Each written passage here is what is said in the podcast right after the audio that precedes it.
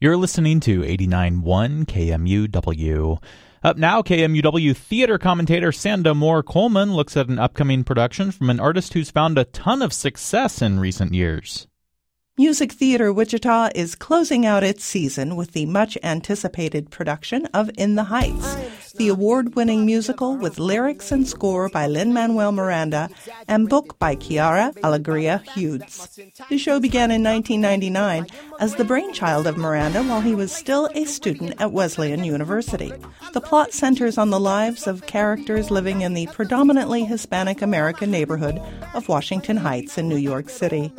Originally an 80 minute one act that some referred to as a hip hop version of Rent, the musical score gradually evolved to include salsa and freestyle rap numbers. By 2002, Miranda had written five drafts of the show, working alongside director Thomas Kail. In 2004, book writer Quiara Alegria Hudes was added to the mix, and in 2008, In the Heights made its debut on Broadway at the Richard Rodgers Theater. The musical was nominated for 13 Tony Awards and won four, including Best Musical, Best Original Score, and Best Choreography. That same year, it won a Grammy for Best Musical Show Album and was also named a finalist for the Pulitzer Prize in Drama.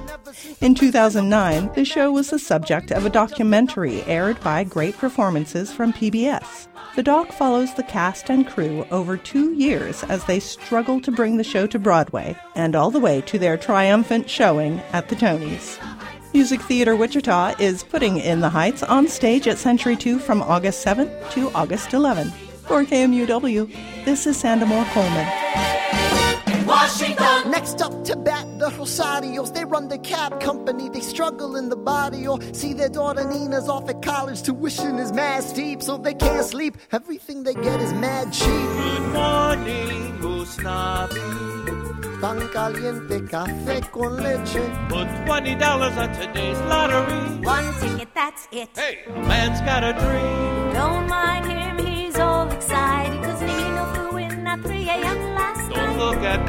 This one's been cooking all week. Snavi come over for tea.